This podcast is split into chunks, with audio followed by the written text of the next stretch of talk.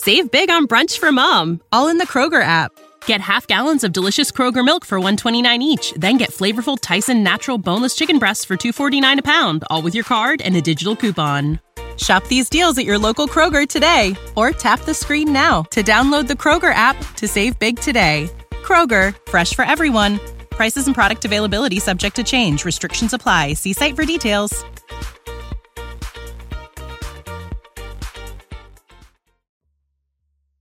Good evening, listeners, brave navigators of the enigmatic and the concealed. Have you ever felt the pull of the unanswered, the allure of the mysteries that shroud our existence? For more than a decade, a unique comic publisher has dared to dive into these mysteries, unafraid of the secrets they might uncover. This audacious entity is Paranoid American. Welcome to the mystifying universe of the Paranoid American podcast. Launched in the year 2012, Paranoid American has been on a mission to decipher the encrypted secrets of our world. From the unnerving enigma of MK Ultra mind control to the clandestine assemblies of secret societies. From the awe-inspiring frontiers of forbidden technology to the arcane patterns of occult symbols in our very own pop culture. They have committed to unveiling the concealed realities that lie just beneath the surface. Join us as we navigate these intricate landscapes, decoding the hidden scripts of our society and challenging the accepted perceptions of reality. Folks, I've got a big problem on my hands. There's a company called Paranoid American making all these funny memes and comics. Now, I'm a fair guy. I believe in free speech uh, as long as it doesn't cross the line. And if these AI generated memes dare to make fun of me, they're crossing the line. This is your expedition into the realm of the extraordinary, the secret, the shrouded. Come with us as we sift through the world's grand mysteries, question the standardized narratives, and brave the cryptic labyrinth of the concealed truth. So strap yourselves in, broaden your horizons, and steel yourselves for a voyage into the enigmatic heart of the paranoid American podcast. Where each story, every image, every revelation brings us one step closer to the elusive truth.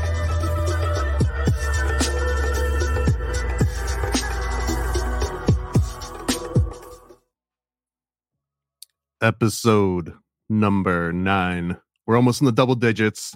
And tonight I've got a, a good friend, someone that I've known for a while, a few years at least. And that is the one, the only, the majestic, the mystic, Mark. What up, Mark? What's up? I love how your whole setup is concocted. You're like a video editing wizard. You had me appear through the window for the audio listeners, if there is any yet. Uh, yep, there I am in the window. I love it. I'm like the peeping Tom on this podcast. But I just want to point out how freaking sick your video intro is. I mean, that's probably the best intro to any podcast I've ever seen. So kudos. That, that's high praise. That's high praise from you, especially since you. I'm like you're the podcast guy, right? Like you must know. I could probably have you sit here and just list like a hundred podcasts off the top of your head, and that wouldn't even be all of them. I might be able to do that, but I, I I will say it's impressive. I was sitting here thinking, all right, how much do I need to pay Thomas to get that get me one of those basically, but hey, you got your own style. I love it. This is so cool and 2012 is when Paranoid American started. I didn't know that, and I'm glad the intro mentioned it because that's around the same time I kind of got into all this stuff. That's when I graduated from high school, actually. It was 2012. So I don't know what that says about my generation, but it definitely felt apocalyptic to say the least. But uh, we're already rolling here in the intro. Let me stop interrupting you and let you get on. that, that's nuts because uh, I mean, actually, I started in like 2006, if I'm being honest, but I didn't mm-hmm. get I didn't get serious, and I didn't I couldn't get any of my comics published. So in 2012, I said, you know, I'm going to stop trying to reach out to other publishers who keep laughing at me or thinking I'm I'm insane or thinking I'm like a crazy and just do it myself. But this isn't about me. This is about Mystic Mark. And uh, as a quick introduction, my family thinks I'm crazy is an incredibly entertaining podcast. Uh, all kinds of interesting guests constantly. You also have um, like you're just you're the guy. You know, like everybody in the community, because I think you also run Alt Media United, which is kind of this big. I don't want to call it a conglomeration because it sounds a little too corporate, but it's like a a collective, a huge yeah, a, a whole uh, cooperative of sort of alt media podcasters. You know, hence the name. So I wanted to to let you describe my family thinks I'm crazy, describe Mystic Mark, and describe Alt Media United a little bit. Yeah. Well, thanks, Thomas. I appreciate you inviting me here. Uh, a little look behind the scenes. You actually reached out to me probably like when I was only 50 episodes in. It was possibly after I did Sam Tripoli's Tinfoil Hat podcast. Maybe that was where you first heard of me, or maybe it was Idiocalypse or the shows I was doing with Alex Stein back then. But you did reach out to me, and we've been in touch since then and i'm really grateful to have met you because not only have you come through multiple times delivered very interesting podcast, not only on my show but on other shows i've booked you on but you've provided me with some really incredible materials that i've been able to share with my audience the skull and bones comic book the mk ultra pamphlets and a number of really interesting stickers so yeah, Geronimo's grave. It's so funny how that kind of synchronistically connected us because for me, Geronimo and Skull and Bones, that's something like a local legend growing up where I'm from. And it took me till after high school to learn about all this stuff. Although I was interested in conspiracies, I didn't quite understand the reality of it. And it, it, was one day in New Haven where I met a gentleman named Amos who taught me all about Skull and Bones and how they had robbed Geronimo's grave.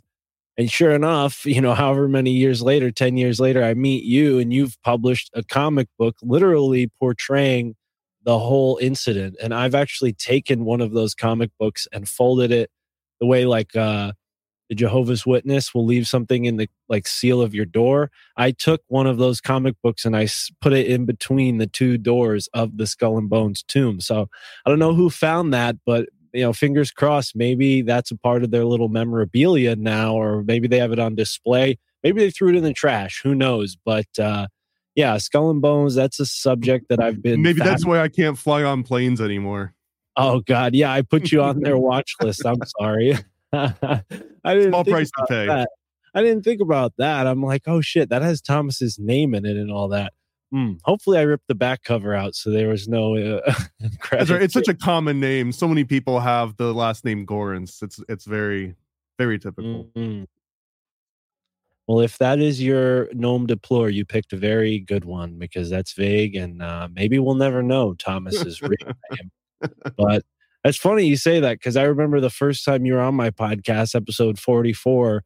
I, I'm pretty sure we just called you the Paranoid American.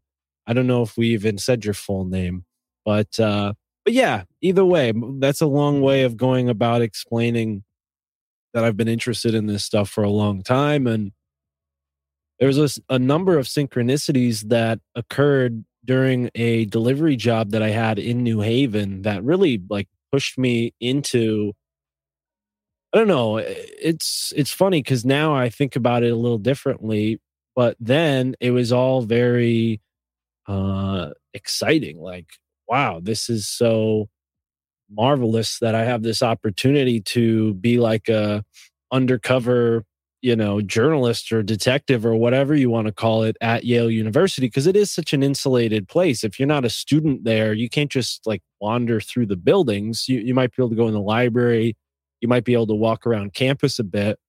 But as an outsider, it, in a place that felt like it was a part of where I lived, you know, it's like, hey, why can't I explore this magnificent place? And having a job at this bakery allowed me to do that. And I was, I found myself in all these different buildings uh, within the Yale campus. I even went inside of the former uh, lodge where the Wolf's Head Secret Society met. They have a new building now, but I was in their former building. And on the day George H.W. Bush died, I realized that every Tuesday I had been delivering pastries in his former home. And I realized that because I looked down at the newspaper and it said, George H.W. Bush died today. Uh, and it said, former resident of New Haven, 88 Hill House Avenue. And that was the same address of the building I was standing in as I read that. So, I mean, there was a number of synchronicities like that that just kind of smacked me across the face. But it was so funny because that pastry spot in particular, where we would deliver pastries to, it wasn't like a cafe or anything. A lot of my deliveries were to cafes. This was to a mathematics or economics department and they just you know they wanted like coffee and pastries delivered for their staff every every Tuesday morning and uh the janitor was so fed up with having to let me in while he was vacuuming because I would bang on the door let me in you know so he taught me how to like break into this building so every Tuesday I would hop a wall go around to the front open it up put the pastries in and leave and sure enough I find out some months later that I had been doing this in the home where George H.W. Bush and George Bush Jr. were living when they lived in New Haven. Like this was one of George W. Bush's childhood homes, you know, and that's you were jumping I, the wall. Yeah, and I was just like, and I thought to myself, geez, I wonder how many times like they sat and ate in this courtyard here that I was like jumping a wall to get into. So you know, number of synchronicities like that, seeing weird things like people going in and out of the secret society buildings, people going in and out of what looked like tunnels, hearing rumors of homeless people falling into tunnels and never coming back. I mean, a lot of weird things going on in New Haven, and I started to become very fascinated. And luckily for me, being a delivery driver, I had tons of time to listen to podcasts and I gravitated towards Sam Tripoli's Tinfoil Hat, the Higher Side Chats, Grimerica Show, among others. And uh, I went to go see Sam Tripoli in New York City. I gave him a copy of The Kybalion, which is the Seven Hermetic Principles. And that just kind of was a key into this other realm. Like giving him that book unlocked this kind of podcast for me, or at least the possibility of it. Not that it wasn't possible before, but I really think of that as a turning point because I had a conversation with Sam very briefly.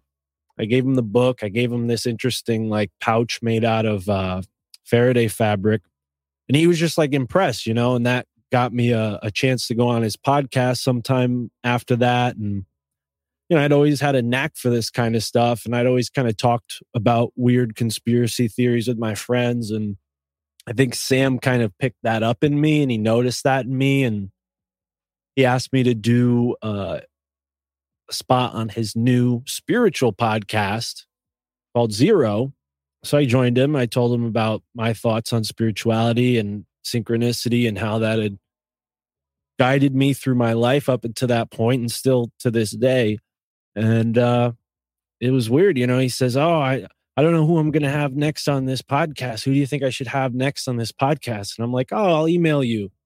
I emailed him a list like 20 names long. And he's like, hey, you, you know, maybe I should hire you to do this for me, you know, part time. And if you're good at it, I'll have you do it full time because I'm getting busier and busier. It's harder and harder to book guests for all these shows I'm doing.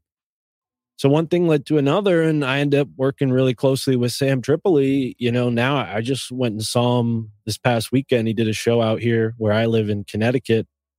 Got to meet Eddie Bravo and Xavier for the first time, which was cool. But all of that was, again, like so synchronistic. Like, wow, what are the odds that Sam asked me to do that? And I had had a podcast at that time called The Bud Triangle, which the concept was that me, my th- two friends, the three of us, were sitting in a triangle smoking bud, and I told them about conspiracies because, I mean, you got to think about it. In 2018, 2017, like a lot of people were still in that old mindset of like, no, conspiracies, that's stuff you see in movies, that's stuff you see in comic books, that's stuff you see in video games, but it doesn't really happen in real life. Sure, there's internet rumors about it, but it doesn't really happen in real life. But with Trump, people started to like actually consider it because they saw weird shit going on. Trump was saying weird shit, QAnon, like things that a president had never said before, things that had never happened on that stage before were happening.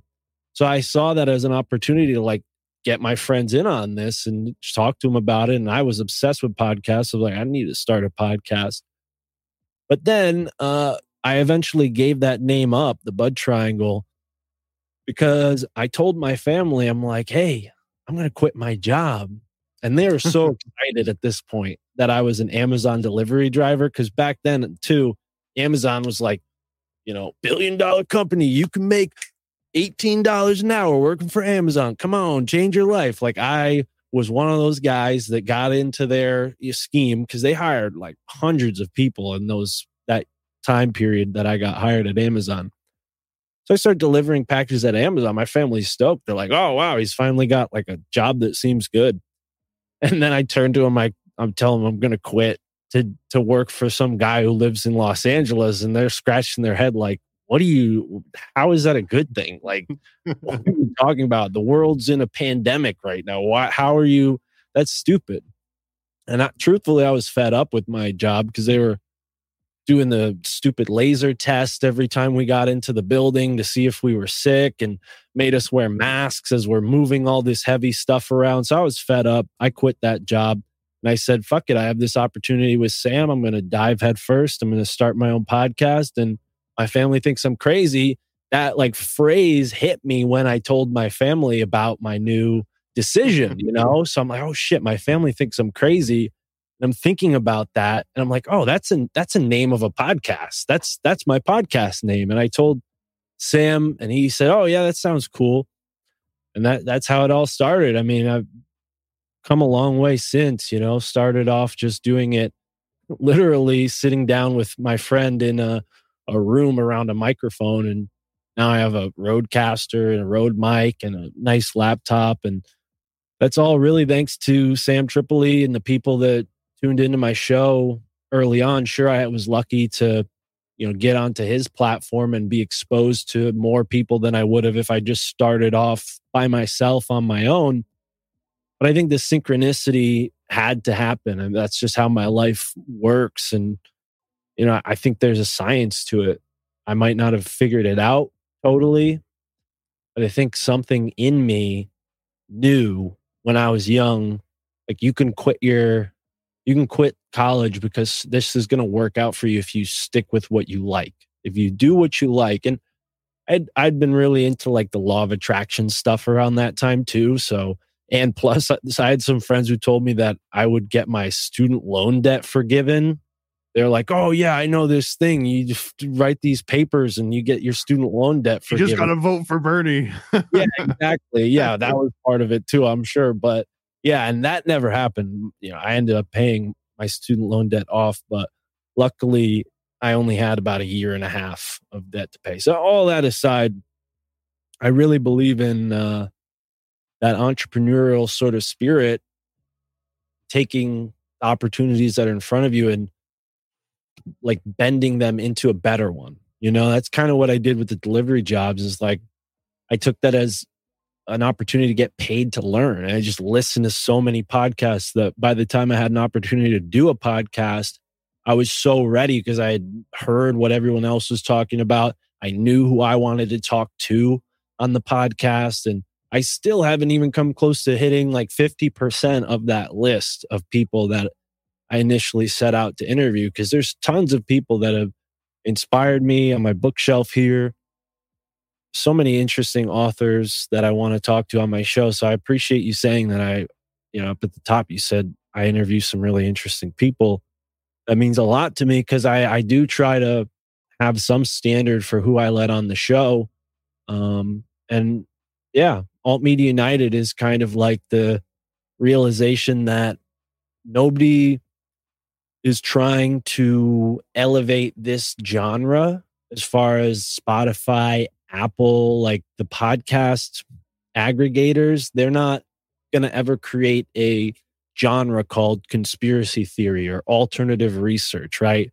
You're just not going to see that. You got history, you got philosophy, you got comedy, you know, you got the main genres and that's it. So I thought why don't we have a website where everybody could just like put their podcast and if people want to hear more interesting conspiracy alternative podcasts they could go there to learn about new ones you know? Like if they they hear about tinfoil hat or they hear about my show and then they go and find alt media united and they say oh tinfoil hat's connected to all these other shows in a way like and albeit the only thing that connects us is that we're doing these shows independently. Like nobody in the cooperative is a part of some giant podcast corporation. You know, it's not like we have like one of those generic podcasts that you hear that always make it curiously into the top 10, top 20.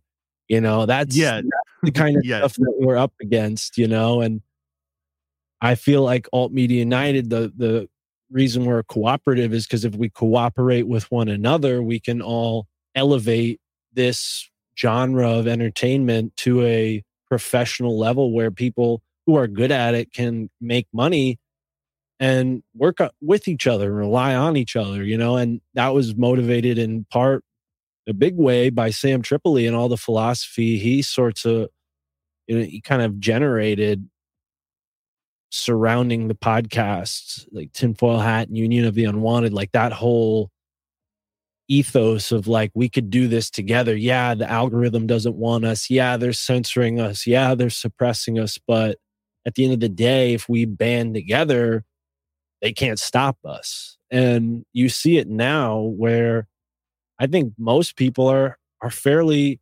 awake to the issues that are most important to us. I mean, yes, there are distractions. Yes, there's division and diversions and all this other propagandized crap. But I think for the most part, thanks to the pan pandemic, you know, we are waking up at an unprecedented level. And I don't think that it's an accident that there are so many conspiracy podcasts. You know, like me and Juan sometimes will talk shit to each other, like, oh, you know, like your podcast is and my podcast, blah, blah, blah. Like, cause we just, we like the competitive, you know, Like rap battle.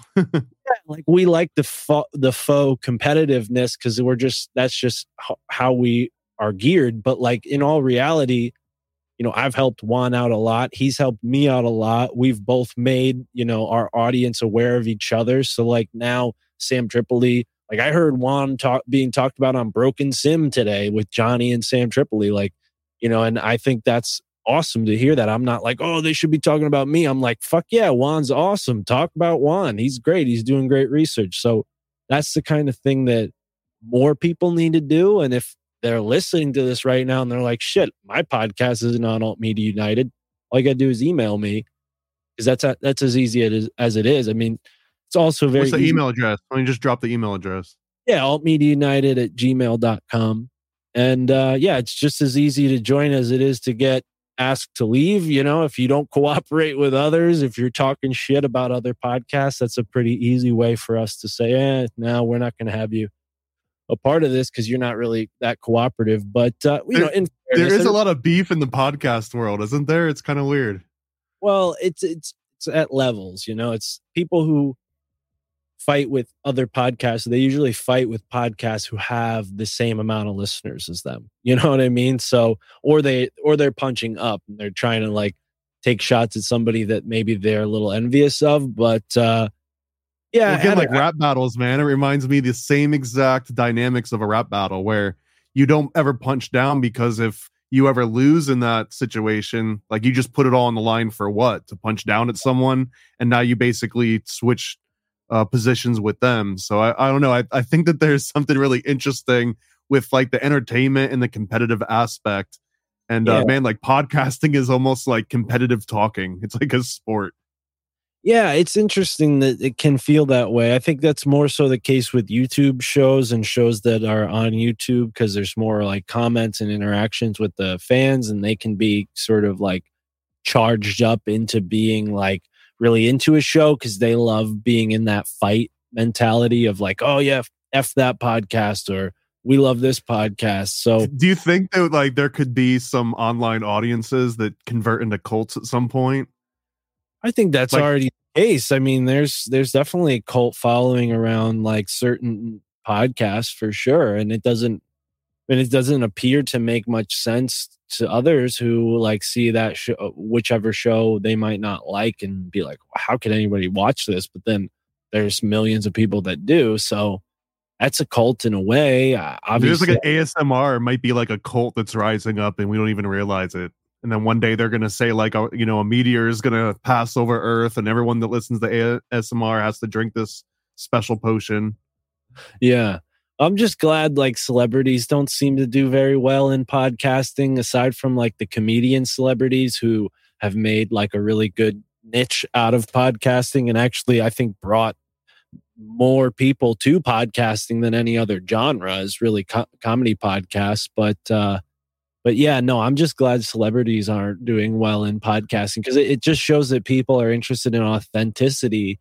And that's something that television departed from I think a few decades ago, and and now we have the majority of people who probably are entertained more by sure streaming sites, but things like YouTube and podcasting are creeping into that percentage wise. So people, I mean, me myself, I listen to only podcasts. I mean, barely do I sit down and watch the podcast on YouTube. It's really only I make an exception for like Kill Tony, which I, you got to watch it. If you only listen to it I do. I think you you might be missing out. But uh, but with with certain podcasts, it's just it seems like yeah, there's a huge cult following, and I like to think that I've figured out some ways to make my show really unique, and and I've seen success by doing that.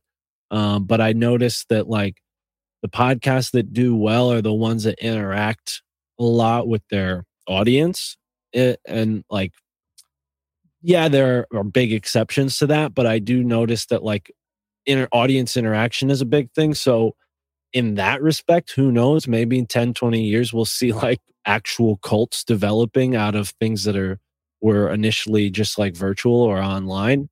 I think well, that I'm might curious. I'm curious to hear what you've seen as audience interactions that you thought were really clever in podcast world.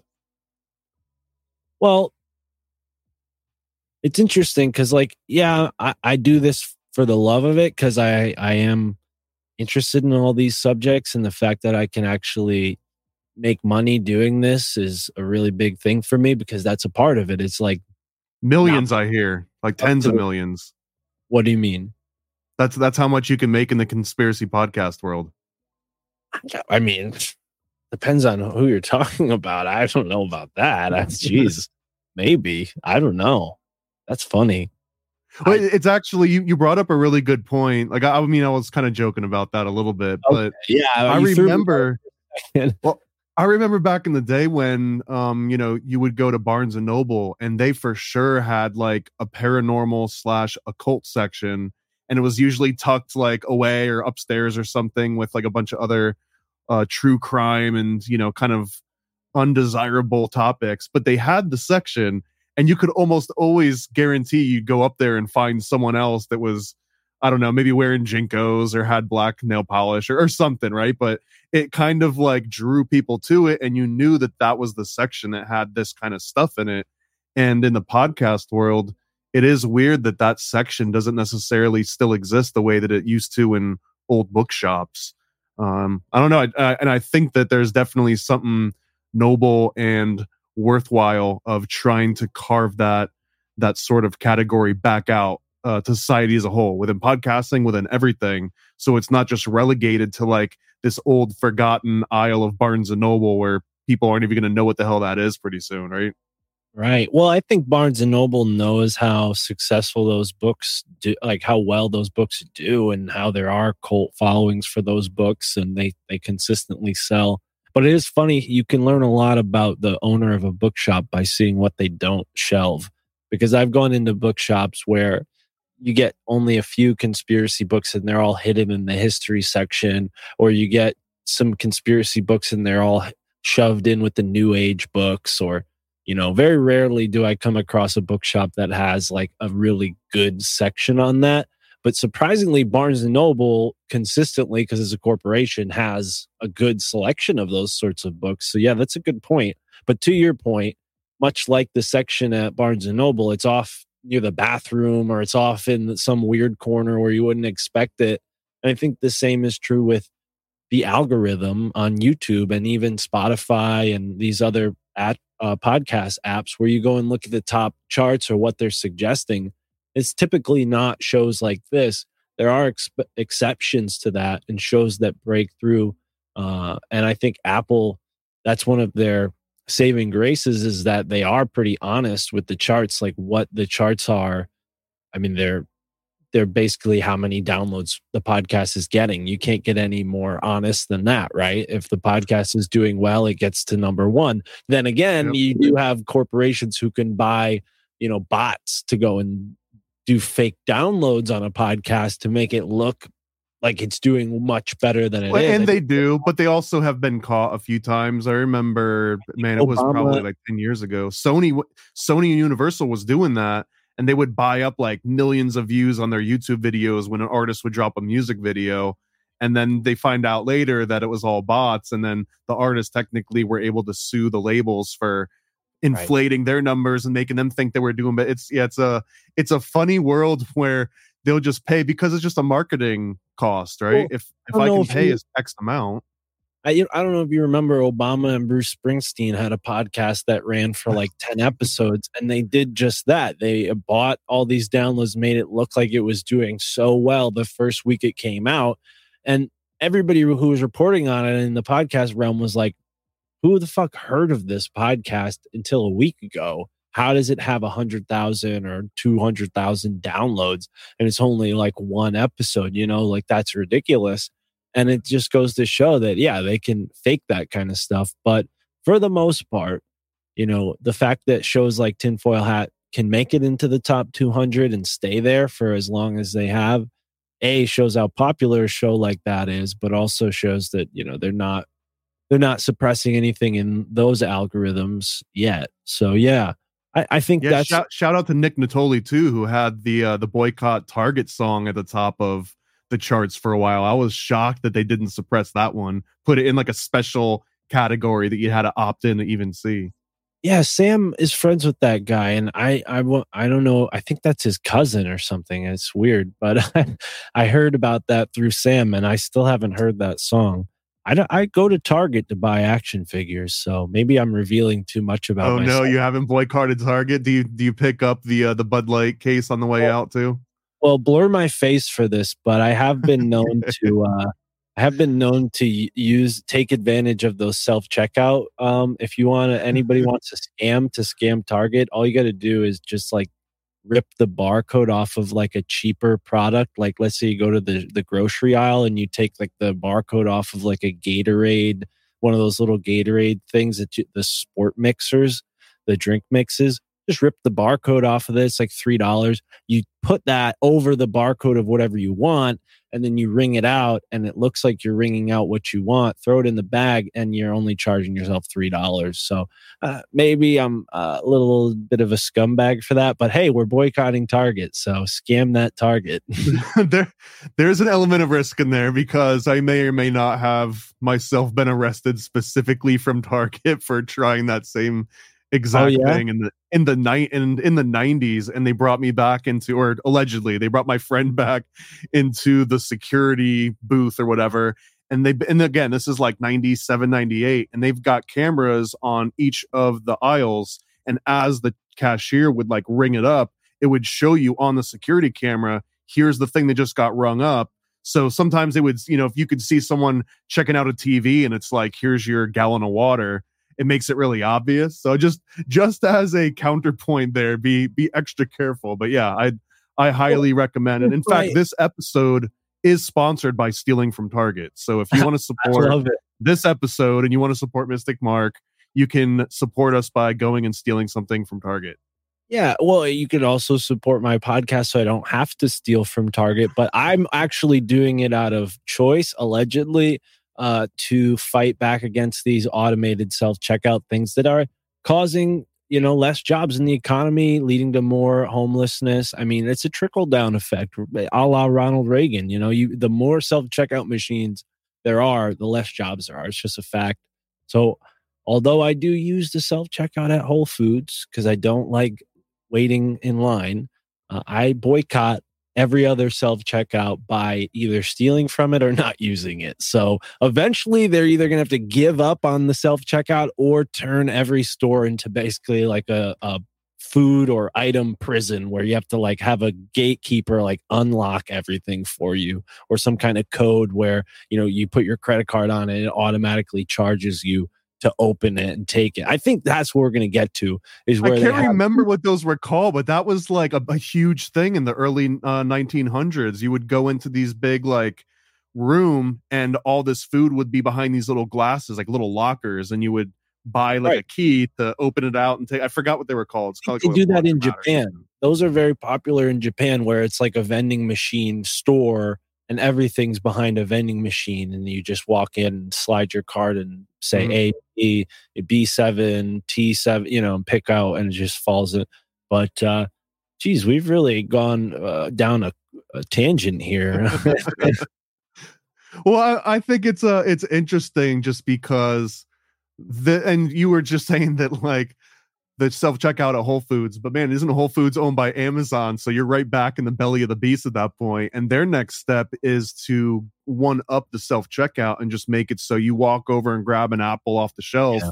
and it's just like Mark now has one apple, and you didn't need to tell anyone. Like it just knows that you've got the apple. So I mean, I, I don't think there's any use fighting that. I think the only only thing that's going to happen is they're going to keep weeding out people that they deem as risks. So then you're going to go and get that apple, and it's like the door's not going to open for Mark, and it's just Right. going to say, you know, there's a there's a chance based on your hat and your shoes and the way that you you know your gait that we're just going to say no thanks. You know, go find another shop uh, to to purchase from.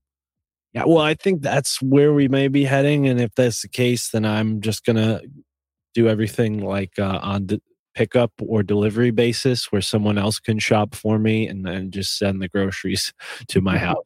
'Cause, yeah, I don't want to be in that. Instacart. Yeah.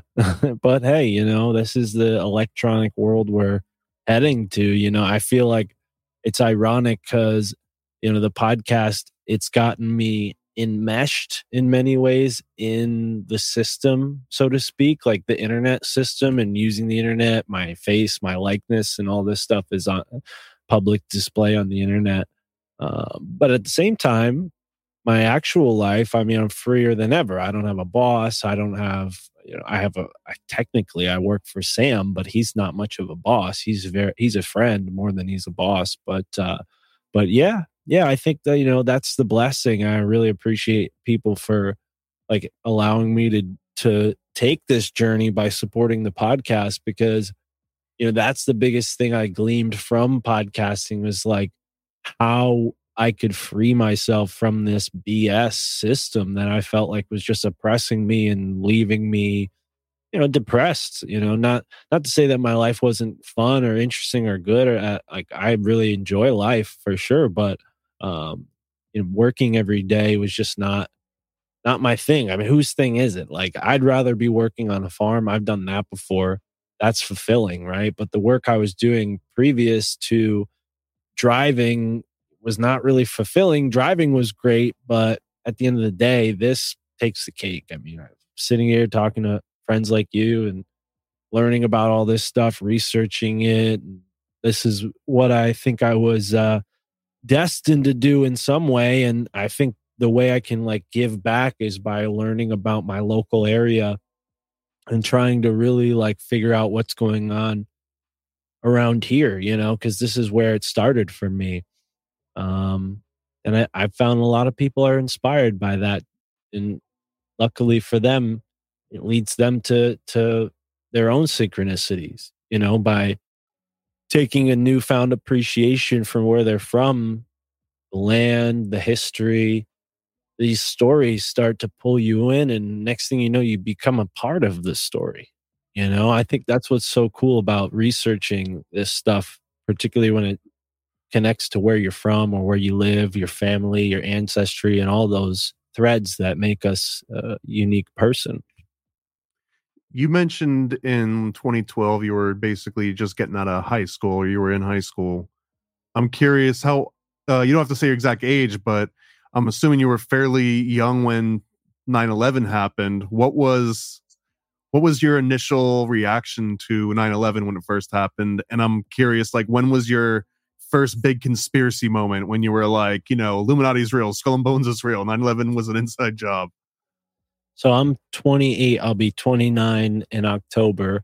So I was like uh, seven years old when 9 11 happened, and I was in second or third grade. and they told us that class was over and we had to go into the library and we went to the library and we watched the news as a group and then then we went home and it was really weird and i'm sure that's like a familiar to store a familiar story to anyone my age within like 5 or 10 years um because yeah i've heard that other people say that where there's they were in school because it was a tuesday and the classes were closed and they made everybody go into an auditorium or a library or whatever to watch the news which i thought was interesting in hindsight like well if the nation's at war now because there was just an attack. Why are you going to expose all the kids to that? Like what, don't you want these kids to go home and like feel at least somewhat comfortable and like not like the there's about to be a dangerous war and we all might die? Like i it just it, it didn't seem logical at that age. So that never sit, sat right with me. So then i became pretty patriotic like oh yeah we got to fight these iraqis and we got to fight the programming worked yeah exactly and we got to find osama bin laden and like i remember watching fox news with my parents or like christmas like 2001 that Christmas, like my parents were like glued to the TV because like all the soldiers were like, you know, going off. And this was like Peak O'Reilly years too. Right. The soldiers were going off to Iraq or whatever. I don't remember exactly the specific circumstances, but they were interviewing soldiers who were in the Middle East. And, you know, it was a big deal because it was Christmas and they weren't going to be home for the holidays because now we're in this big war. And so I was pretty sympathetic to that cause. And I, I just like thought about it over the years as I got older and I started to realize like oh my grandparents and my father and like these people that watch the news and and re- repeat these talking points and this rhetoric like this isn't their own thoughts like they're not actually like thinking these things through cuz when I started to have a little like small the smallest whiff of dissent I was immediately smashed for my uh contrary opinion. So that was a big red flag for me as a young, inquisitive, curious person because I'm like, is this within your family or within your school or everything? Everywhere, anything. Like, I mean, I, I'm not really speaking to a specific circumstance, but I remember having conversations with my grandfather, my mother, my father, eh, you know, anybody that I was near the news around or you know sometimes you'd be at a gas station you'd hear people overhear someone having a conversation like oh yeah we need to kill all these brown people you know? I live in connecticut. It's a fairly it's a blue state as far as voting goes but there's tons of republicans here and tons of people despite political allegiance felt that way during that time. So to me it felt like oh these people aren't really like thinking for themselves they're sort of just like getting like emotionally agitated and that's where a lot of this is coming from because they would just get really upset you know? I think it was like family parties you know uncles or like i'd hear people have these conversations about like that and i'd be like well you know i just raised a contrary point of view and that would just get people upset you know? And i remember really like regretting uh having so much like fervor around like oh yeah we need to get osama bin laden because i was what like as i got older like 2006 7 came around. I think in, around then i was in middle school and i watched loose change which was a documentary about 9-11 that came out. It was you know edited a number of times and it's funny i actually interviewed jason bermas who uh, although he wasn't the only person a part part of it, he claims that he like basically m- made the best version of Loose Change. So I don't know. I, have heard similar from uh, I think his name's Dylan Avery. I, I, went to school with him when I was in like elementary school in in uh, upstate New York. Yeah. Oh wow! Isn't that yeah, crazy? another, another synchronicity. Yeah. Yeah, that's interesting. Yeah, I don't know exactly who the people were, but they were fairly young. I remember like hearing their voices on the documentary and thinking like, "Oh, these are people my age mm-hmm. doing this. And, you know, it was that, and then Zeitgeist too. That was the other big one around that same time. Yeah, this girl that I sat next to in math class, I had a crush on her, and I think she she might have liked me back because she suggested that I watched Zeitgeist. I always remembered. Oh, that. that's awesome. That's that would be like love it at first sight if someone if uh, Yeah. yeah, like oh you should check out Zeitgeist. it's like one of Yeah, those memes. I had no game back then, but that certainly was a, a good sign. If I had game, I should have followed up with that. But no, you could have I, given her one of those 9/11 I'm falling for you cards, and she probably would have dug it. I've never heard of that, but I might. No, I want to oh, yeah, add those to the shop soon. Oh, cool, cool. So yeah, all that to say, like it kind of dawned on me afterwards that like there was a lot of wartime propaganda that I fell for, and you know I got into martial arts, and for a moment, you know, when I was a kid, I was into like military stuff. I thought I would join the military. I had like airsoft guns, and I printed out like Osama bin Laden targets out of my my grandparents' printer and their you were gonna office you were gonna karate chop the shit out of him, weren't you? I was no, I wasn't doing karate chops. I was doing like sniper practice with my airsoft Okay. gun. I printed out like you know like paper. You said you took you took uh, martial arts too. Right, right. But yeah, I would try. I would try to like chop pieces of wood and dumb shit like that. But eventually, I had like a heavy bag that I hung from a tree in my backyard. But that was much much later after into well into because Obama was in office for like for me from uh through high school. I think around high school he got elected, and then Did the uh, school like celebrate that at all? Like was that was um like too because we were meant to we were made to watch that too his inauguration which we weren't ever made to watch bush's inauguration in school well this was historic. It was the first Right. president of of color in history, right? and also allegedly the first gay president too but uh we don't have Not any not the first CIA president though. well he might not be the first gay president now that i say that i mean geez the people in this 1700s and 1800s It's a spectrum, man. It's a spectrum. What are you gonna do? You know, you throw a I'm dart and I'm not judging. we might have another gay president if uh if Joe Biden runs again. But anyways, um oh wait, he is the president. So anyways, um what were we talking about? Um Well, actually, this is a, the perfect time to segue into some rapid fire questions. But I want to start it out with one very important question. Uh, and there is a right answer to this one. It's not a trick question. Mr. Mark, are you a cop? Because if you're a cop, you have to tell me. would a cop smoke as Are you a much cop? as I do on a podcast? That could be fake weed. I don't know. No, I'm pretty sure it's not fake weed. I think I I think was you've got the good shit. If I was a cop, wouldn't I say right away that I'm not a cop? Is are you trying to play some like double reverse psychology on me, sir? That's something that a cop might do. I'm just saying, if I was a cop, this podcast would be a pretty good cover. If I was trying to investigate some sort of uh, podcast drug ring or something like that, The online Waco, yeah, you can start shipping people defunct grenade shells. that would be a really poor decision on the part of whatever department hired me to send me in as a mole for Sam Tripoli's podcast. If I was trying to get in with anybody, I think Sam Tripoli is not the way to do it. Uh, I love Sam. Sam's amazing, but you know he definitely has uh, he has exposed his intentions and his beliefs. You know enough to where yeah they there's no moles in the tinfoil hat podcast. But no i'm not a cop. Uh if i Okay, was let, cop, let the record show that Mystic Mark declared he is not a cop, 805 Eastern. but i uh, have i have ideas of being a cop. That would be fun. I mean not that I believe in police. Like i i do believe there's a lot of corruption in police forces and i would like to see an end to that. But you know i i live in a blue state on the east coast so there's a lot of bullshit that goes on and sometimes i'm like if I was a cop right now, I'd be pulling that motherfucker over, or what, you know, where, whatever the case may be. Sometimes I'm like, yeah, I wish I was a cop right now.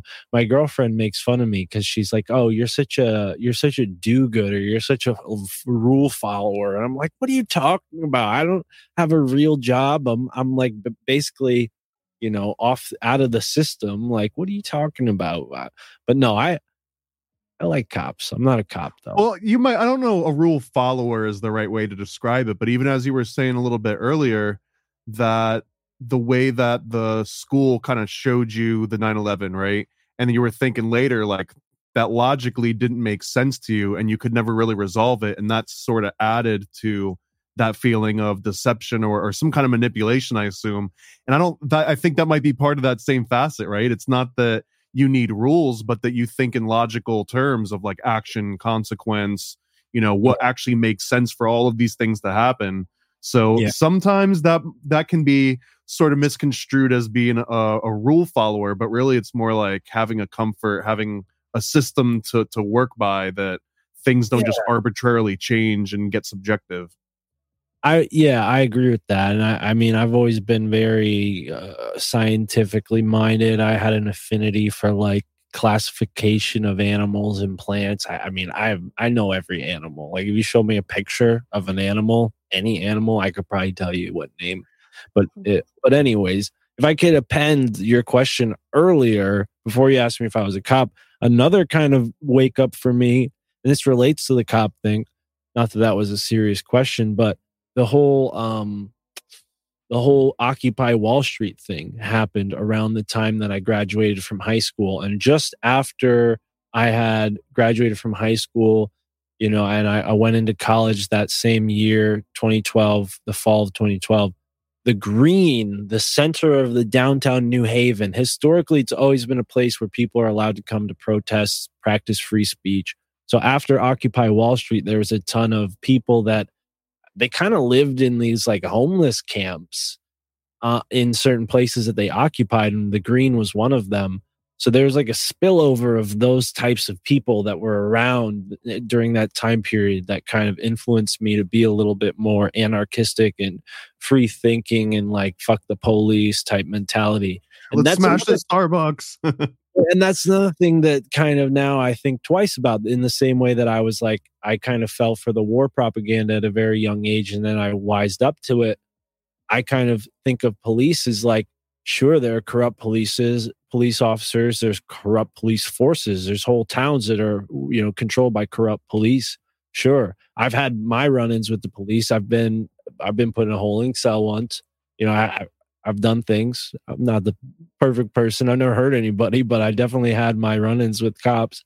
And uh so yeah, I I mean, I could hate cops from that position, but I don't because I see that there are good cops and that like for the most part I'd rather live in a country where there's order and that pe- bad guys get arrested for doing things like hurting people or breaking in houses or selling drugs that kill people and leave people, you know, basically poisoned mentally and physically. So yeah, I, do like cops now. Whereas if you asked me wh- what I thought about the police when Bernie Sanders was running for president, I would have been like, F the police, you know, and throw on NWA, you know, like let's rock. like, you know, so yeah, I definitely have have grown to think about my thoughts in hindsight. And I think that's, you know, a good thing when like some people they don't like, especially now you're having a podcast you know you put your opinions out there and then people change their mind over time. And maybe that doesn't sit right with people who listen to these podcasts and like oh i loved your podcast because i agreed with you and now i don't agree with you. And it's like well maybe that means that you need to grow up too or like maybe that means you need to change too. And hey we might not have the same change but that i'm changing right? And i think that's important for everybody to have that flexibility to be able to change their mind on a topic or an opinion or a perspective if mm, you know better reasoning comes along to show you otherwise. You know i don't think there's anything wrong with having an opinion but uh but yeah i've i've definitely had moments where i've looked back and said like oh i was really wrong about that. And i like that. I especially like having those moments on the podcast. I think that shows people that oh maybe I don't know everything, so don't go emailing me and saying like, "Well, you need to do blah blah blah." It's like, hey, I'm not perfect. You know, I'm not going to get everything right. But it's also, a, it's a good point because I think in this community too, sort of like in the scientific community, there's certain people that have almost made their career on certain perspectives and viewpoints. And I kind of feel like sometimes in the back of my head, even if they change their mind on something, like let's say that flat earth was your thing, right? And you just made it your thing and you became an authority on it. What happens if, you know, you've got like a huge following and a Patreon and, and subscribers and they all want to talk about how they agree with you on flat earth? If you were to change your mind, you know, are you ready to give all that up or would you just keep playing the act and you just I don't know, and I- yeah, just yeah, exactly, just lean into it and it becomes like a thing. like Right. like wrestling.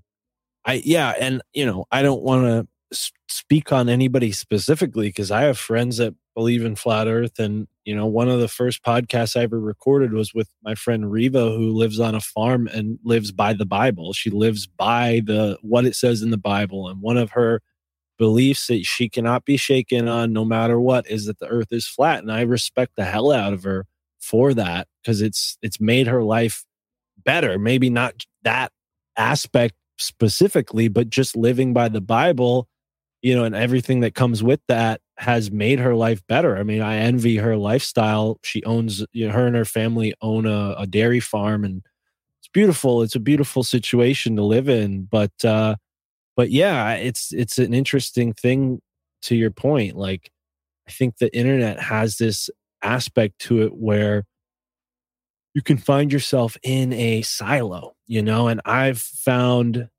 one particular YouTuber who, you know, hey, everybody has a past.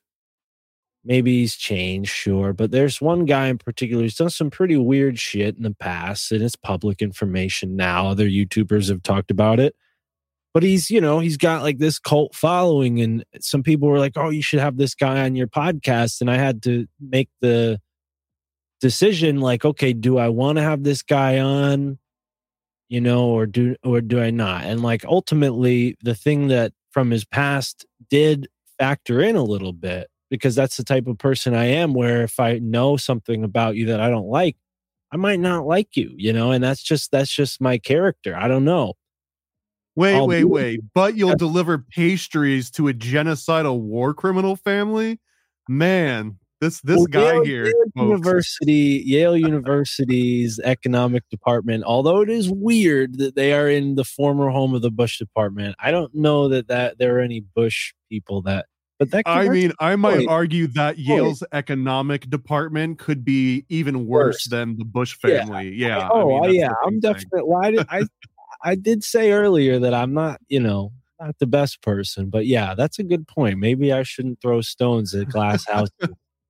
Well, well, I'm I'm actually this was a an awesome sort of concept that changing your mind in this this kind of like category. It's it's weird. Like saying community is such a weird thing because it doesn't always feel like an actual community. It's just like a shared interest. But in this community, changing your mind about certain topics feels a little more rare than it should, and sometimes it takes more effort. But with that in mind, keep in mind that like open flexibility and you know i want to figure out where you're at right now on a whole bunch of different sort of topics. So i'm going to mention something almost rorschach style and i just want you on a scale from 1 to 10 on how much you believe it. So if it's you know if you say like a 0 or a 1 then it just means you think it's a psyop it's nonsense. And if it's 10 you're like all in and you would want to convince everybody else to be all in because you're so convinced. So make make sense? Okay. And if there's ones that you like, you want to have to add qualifiers and like, oh, let me explain this more. Just give it like a five, and we'll we'll we'll circle back around to most of these. Okay. So, So, here we go. I'm rating these on a one through five scale. One through Five. ten. One through One ten. through- Five five means you know like you're on the fence. Okay. Was Bob Marley assassinated? 10. Absolutely. Do you think there's hidden treasure on Oak Island?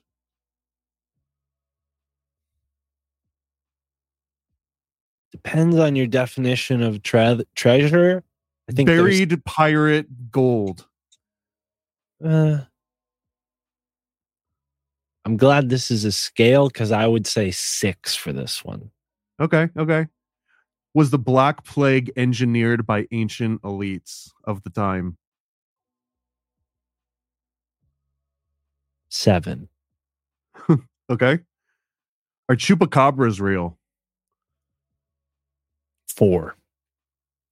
Do you think Jack the Ripper's identity was covered up by the British monarchy? Yes. 10. Do you think Big Pharma hides natural cures to maximize profits? Absolutely. The, the, the correct answer there would have been 20 or 30. Is the is the Patterson Gimlin Bigfoot footage genuine? Well, you were there uh, last time I talked about it uh, with Nate for Mhm. reality stars when you And you guys were more convinced when I showed you the stabilized footage. yeah you showed me this footage and although I, you know i don't remember how everybody else felt and i'm usually I, I could be i tend to be somewhat of a pushover although i don't like to admit that but if other people present me with like a pretty good opinion i'm i can waver but I still, I still, that still sticks with me. That was one of the first times I ever really like saw something uh uh outside of the norm. Like when I was reading Ripley's Believe It or Not in my elementary school library, and I saw the screen or the still image of uh, one of the frames from that footage in Ripley's Believe It or Not, and I just looked at it. and I was like, "Whoa, that's a real animal." I just always thought that was a real. Because it, animal. it was in Ripley's. Well, it just the image just always it just always struck me as like that's an animal. Like you know, like as I said earlier, I love animals. I, if you show me any animal aside from sea creatures, for the most part, and insects, I can identify pretty much any animal. so are we talking six or are we talking 10 here? I'm talking For 10, specifically the, the Patterson Gimlin footage, not Bigfoot as a whole, but the Patterson Gimlin footage in particular. All right. So then I were I did learn some things that call it into question. So I'm gonna go with seven, which is much lower than Okay. That's that still sounds like it's it's pretty credible. Yeah. Uh okay. Um did werewolves exist within the last 500 years? And by werewolf, I mean like a truly shape-shifting now you're a wolf, now you're a person, now you're a wolf kind of deal. Yeah. ten. 10. Uh do governments already possess free energy technology and they're just suppressing it from us? Well, yeah, of course. What else are those UFOs? 10. Can you harvest energy from crystals alone? And not like lasers, but like can you just go out and, and farm crystals? Whoa, I'm, I'm holding is that a- Is that a 10? 10. And then finally, did Aleister Crowley really talk to an alien and or demon? Um, I'm going to say he definitely talked to a demon. So if we're going to say demon, then yeah, eight demon. Eight. Uh, so I want to start on that one and work backwards a little bit because I'm truly fascinated at the concept of angels and demons and good and evil, especially as objective things. Because just like you were mentioning, everything has to fit a certain logic and make kind of sense. Once you start talking about true evil or true good, it feels like that and there's this realm of you know subjectiveness. So I want to just uh, understand first, like are you religious when you talk about demon are you talking about like um like a christian version of a demon or do you interpret demons as like some other kind of entity I don't think that's the thing. I don't think about it in terms of Christian or the other. I mean, maybe this is uh, this could be simply answered with just a yes, but I would say that you know, regardless of your cultural context, they exist. You know, I mean, if Christians have studied it and have information about it, I treat that as equal to what a shaman in a tribe would say, let's say in Siberia or South America or Africa or Australia or North America, like even Europe, there are groups everywhere, literally all seven continents, who have lore, rituals, experiences with entities that they describe in a number of ways. I mean, I recently talked to Paul Stobbs, who's convinced that they're all connecting with the Nephilim when they say ancestor worship. But uh, I mean, regardless of what they mean by ancestors, there's clearly something that people let into their their psyche and let they let that possess them. And we have other versions of that where people are possessed against their will, and maybe things start to manifest in their life that lead to ill illness or misfortune.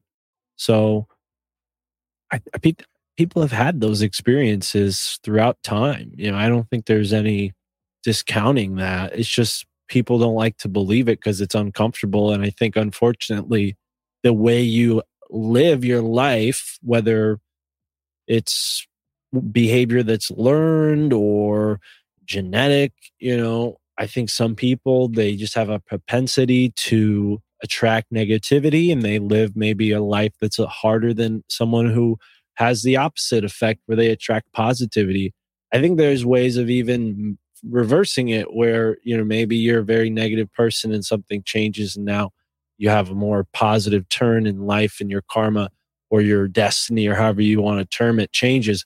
But I think these beings, they whatever they are, demons, you know, I don't think it's necessarily a religious context because every religion talks about some form of uh, or another of this. So I think, you know, when it comes down to it, there are ways to live your life correctly, healthily, and avoid those types of beings. And I think those types of beings take advantage of us when we're not living our life in a correct or healthy way. You know, a correct being definitely on a spectrum. You know, there's not one way to live your life, but uh, as far as like the seven deadly sins or like what you should and shouldn't do is pretty pretty established across the world, right? So I think demons they gravitate to people who commit murder and things like well, that. Well, maybe there, there's one there's one example that's somewhat famous from Jordan, um, not Jordan Maxwell, although I love Jordan Maxwell, um, from Joseph Campbell, and he mentioned I think this was a, a Marco Polo book, but he goes to um, or it might have been a different historian. He goes to a, a foreign land and he sees at a funeral the family of the deceased is eating their body. And he thinks you know these people are devils. They're demons. This is like the most disgusting thing that like how could you possibly not venerate your dead? Why aren't you treating it with more respect? And they were like well this is how we respect the dead. What what do you guys do? What do you mean you just bury it in the ground and let it waste away what about all of the knowledge and the wisdom that needs to be transferred to the rest of the family and passed down? So clearly culturally something as horrific as maybe cannibalism could be seen as a good thing uh, you know aside from kuru and you know getting like a, a, protein in your brain that eats it away and turns it into mush. But like i don't think the morality version of that was evil but the point being made from that story was that when he went back and told all of his you know christian um sort of um family and friends and and everybody else that they thought that was just absolute Satan, right? Like nothing but Satan would be causing someone to do that. And it was right. just this complete, you know, disconnect. So I mean, I'm I'm curious in that regard, but I also want to ask you, since you're familiar with Aleister Crowley, you've you've talked about him a few times and read a lot of his stuff. Do you think that someone that was secular, um, atheist, um, you know, agnostic could go and pick up Crowley's work read through it and successfully summon a demon? Or do you think you'd actually have to like do horrible things and become a negative person and actually become evil in order to attract the evil? Or do you think that you know magical incantations and rituals and sigils and stuff could bring you there alone? Well i think people have a hollywood version of what they think of as like demon and evil well, but shoots laser eyes out of its eyes. That's basically no. Just. but I think yeah, evil can manifest in a way, in ways that you don't recognize. Like you can become a version of yourself that you never wanted to be. That's a, that's a version of evil where you neglect yourself or you neglect others, you abuse yourself or you abuse others. I think that's a form of evil, and maybe people who you know take a, a sort of negative vibration in life and stick with that cord end up attracting something that agrees with that negative vibration and then manifests more of it in that person's life in like a parasitic way you know? I think in that sense Aleister Crowley's books could yes perfectly like uh if you follow the the recipe perfectly maybe you could you know, do something that would, uh, you know, an atheist would then kind of have like a revelation from and be like, oh, I don't, there have there must be something more now. That's possible, but I don't think that someone like that would have the same results as somebody who was like naive or innocent or had like a magical mindset. I think those people actually shouldn't interact with this kind of stuff because those those are kind of like the people who are to use my name in vain they're like the marks for this the spiritual scam that is like these parasites. I've experienced it myself by taking Aleister Crowley's book out in public. Like I attracted the vibration that was associated with that book and uh you know, homeless, schizophrenic type person. I don't know. I'm not judging them. I don't have any ill feelings about them. but that's how that's the best way I could describe them. They looked homeless. They kind of looked disheveled. They walked into the cafe that I was working in where I happened to have this book and I, it was too busy of a cafe for me to read, but I, I I've always been obsessed with books, so I just keep a book with me in case I have a moment to read. And that day I happened to bring that book along. And this guy walks into the cafe and he opens up a Bible, sits down at the table, and puts these little candles on the type that are electronic with the little battery. So he, he turns these little candles on and he's doing his own little like seance right there in the cafe. He's like, he wanted to do a wizard war. That was that was him challenging you it might have been because I I accepted his challenge. I walked over to his table and I said, "Sir, you need a coffee to be in this realm conducting magic." Uh, I didn't say that, but said you need a coffee to be in this cafe. Or you need to buy something, and uh, he's like, "I'm gonna buy something in a minute." And he was got, got offended, like, but hey, don't get you know, don't get mad at me. You look like a homeless person. You you know, we have this problem all the time. You can't just come in here and beat the heat. You like it's just not the way life works. Sorry, I didn't I didn't make it this way, you know? So that was my job, unfortunately, was kicking out homeless people. So he bought a coffee. And as he angrily bought a coffee from me, he says to me, You know, I'm the seventh incarnate, or I'm the, the grandson of Aleister Crowley and the seventh incarnation of Charles Manson. You know, some crazy like aggressive boast that included the name Aleister Crowley and Manson. And the weird thing is the book wasn't like on the shelf. It wasn't on like the the coffee bar in front of me. It was underneath on a shelf. So it wasn't like in view. This guy didn't see me reading it when he walked in. He just walked in, the book was under there and so it was very weird that his like angry statement that he made was I'm the, you know, incarnation of Charles Manson and the great grandson of Aleister Crowley or whatever, you know. I forget exactly this the you know pronoun he used, but uh yeah, it was it was very odd and that kind of stuck with me to this day like these books that Aleister Crowley wrote have like a weird energy, especially the the the book I had in particular, it's called Book 4 it's all about magic and he talks about sacrificing a child being you know the most most energetic ritual or whatever and all these crowley apologists say oh no he's actually talking about masturbation he's not actually talking about killing a child he's talking about that's seed. interesting i haven't i hadn't heard that before so no. they're saying it's like spilling your seed was him yeah. saying sacrificing right. a child and it is weird because he has like he's he's a per, particularly perverted writer. He's these poetry books. One of them called Snowdrops, which itself sounds like a, a double entendre for, you know, come. But uh, he writes about like these really weird pedophilic relationships in that book, like a sailor and a and a deck boy or whatever they called it back in the day.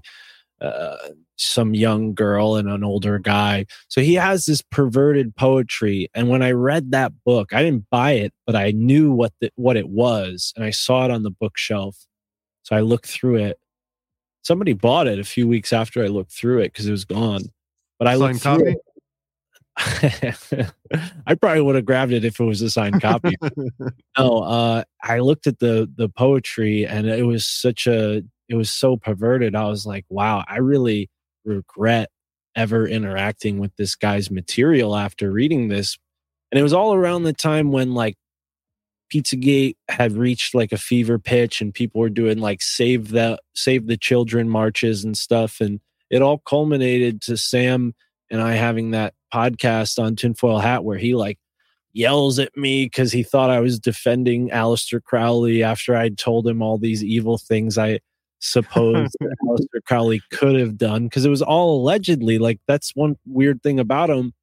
I think it goes to show that he was kind of a a, a guy who was protected to some degree because he was w- involved in espionage and MI6. You know, although not on the record, he he did allegedly do things that appear to be, you know, uh, ordained by the crown, so to speak. So, you know, maybe they had a hand in covering up his crimes, but for the most part, there's no like evidence other than his own writings and what other people write about him and what authors have written about him to suggest that he did anything criminal. He was abusive, sure, but he never there's no evidence that he did anything criminal. He did get kicked out of Italy, and there was rumors that he was doing some satanic rituals with some woman and her children. Which, hey, that could be it right there. And I I made that point on that podcast, but that is like a shadow looming over me. That interview, because since then I've just haven't really talked much about Crowley. I did one episode with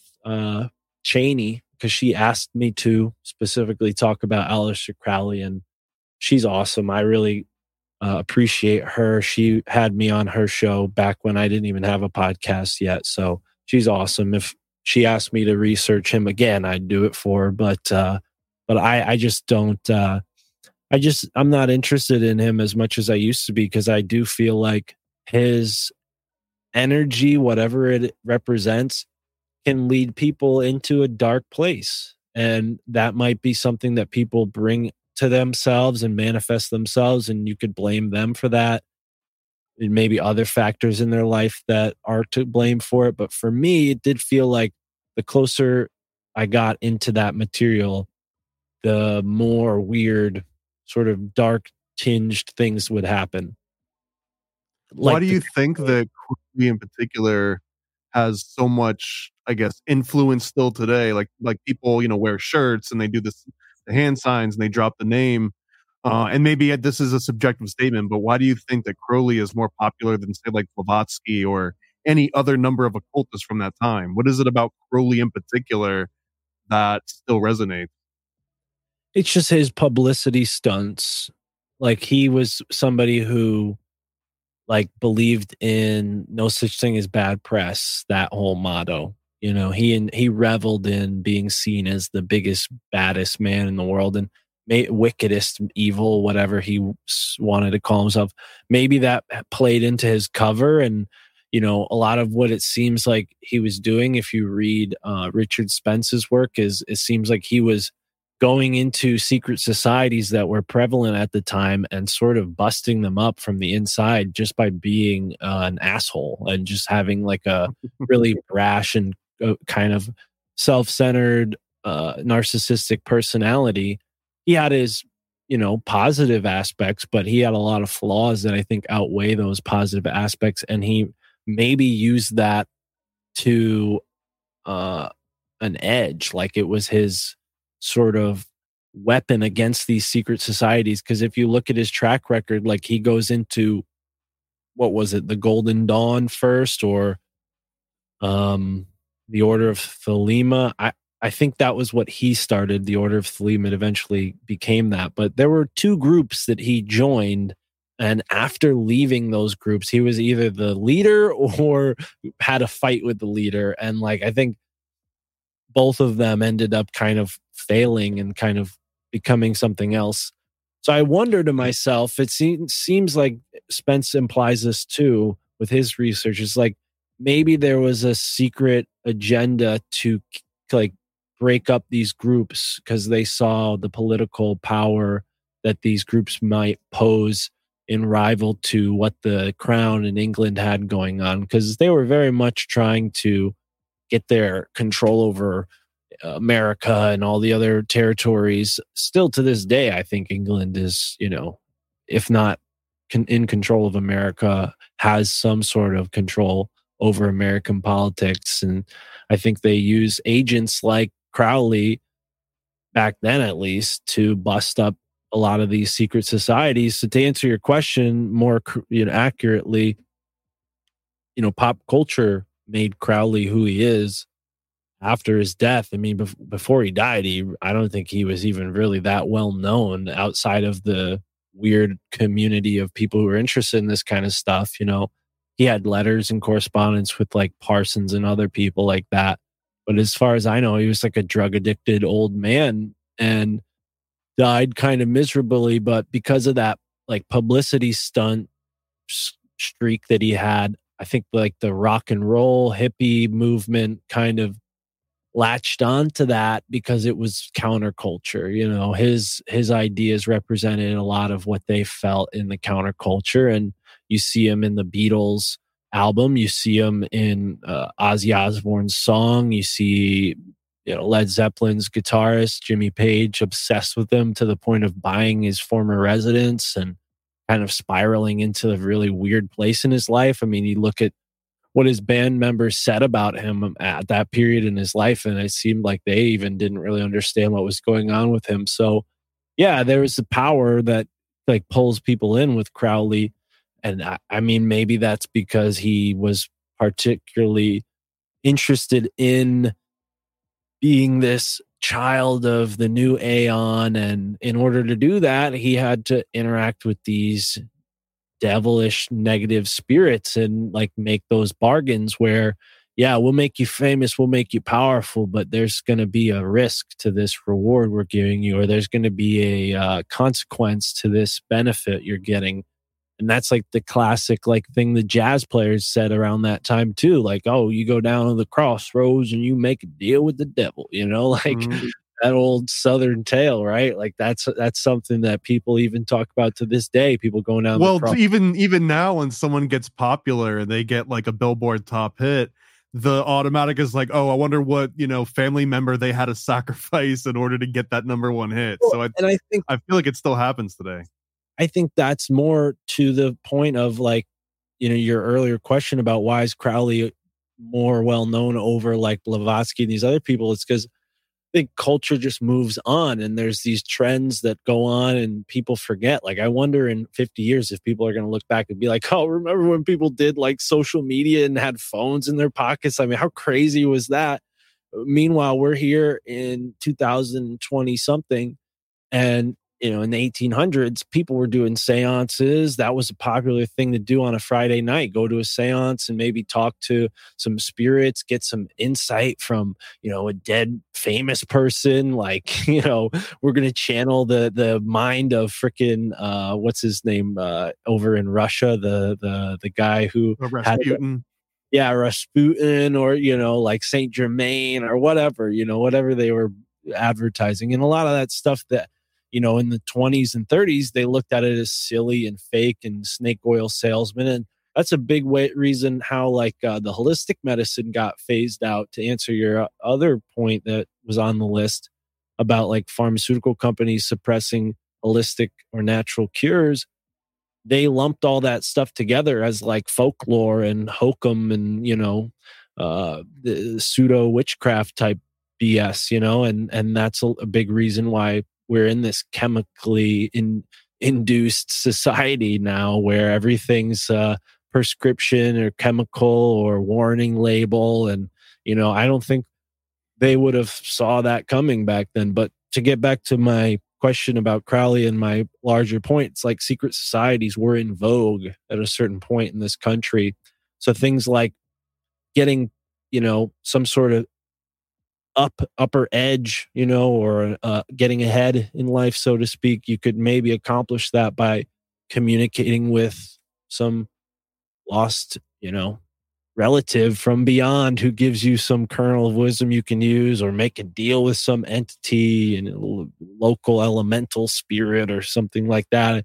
I think that was a lot more commonplace and maybe musicians kind of carried that information along as music became more part of the culture and less of a thing that was like commonplace. Like music used to be something in the community. Like there'd be like a guy playing guitar at a bar and everybody went to that bar. And, you know, they, nobody like it, they just played the same fucking 10 songs or made up a few songs, but people didn't like know music for yeah, they weren't going on tour with like huge yeah. productions and yeah. yeah it wasn't like a thing where people were like, "Oh yeah, have you heard of this guy?" It was just like, "Oh, this guy plays guitar. That's nice." You know, like let's. Well, that, that's really interesting because you mentioned earlier when you were talking about Crowley that he really reveled in that narcissism and like self promotion and you know no no uh, like bad press is good press right like all press is good press for him and i kind of see that resonate with i guess hollywood and rock and rollers like the beatles oh. famously bigger than jesus right that was a sacrilege thing to say uh, but it was right on the exact same lines of Aleister Crowley calling himself the wickedest man in the world and the great beast because it was this like outlandish like how dare anyone you know say that they've got this much power? And now that's pretty much what being a celebrity is. It's having the balls to be like i'm the best at this thing you know?